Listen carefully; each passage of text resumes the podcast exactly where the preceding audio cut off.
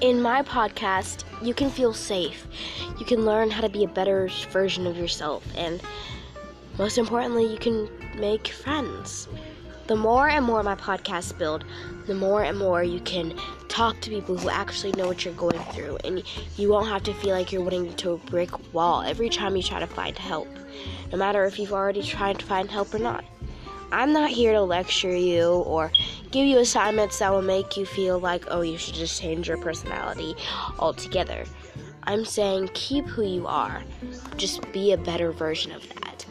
I want my clients, no, my friends, to make sure that they have the best version of themselves, no matter what.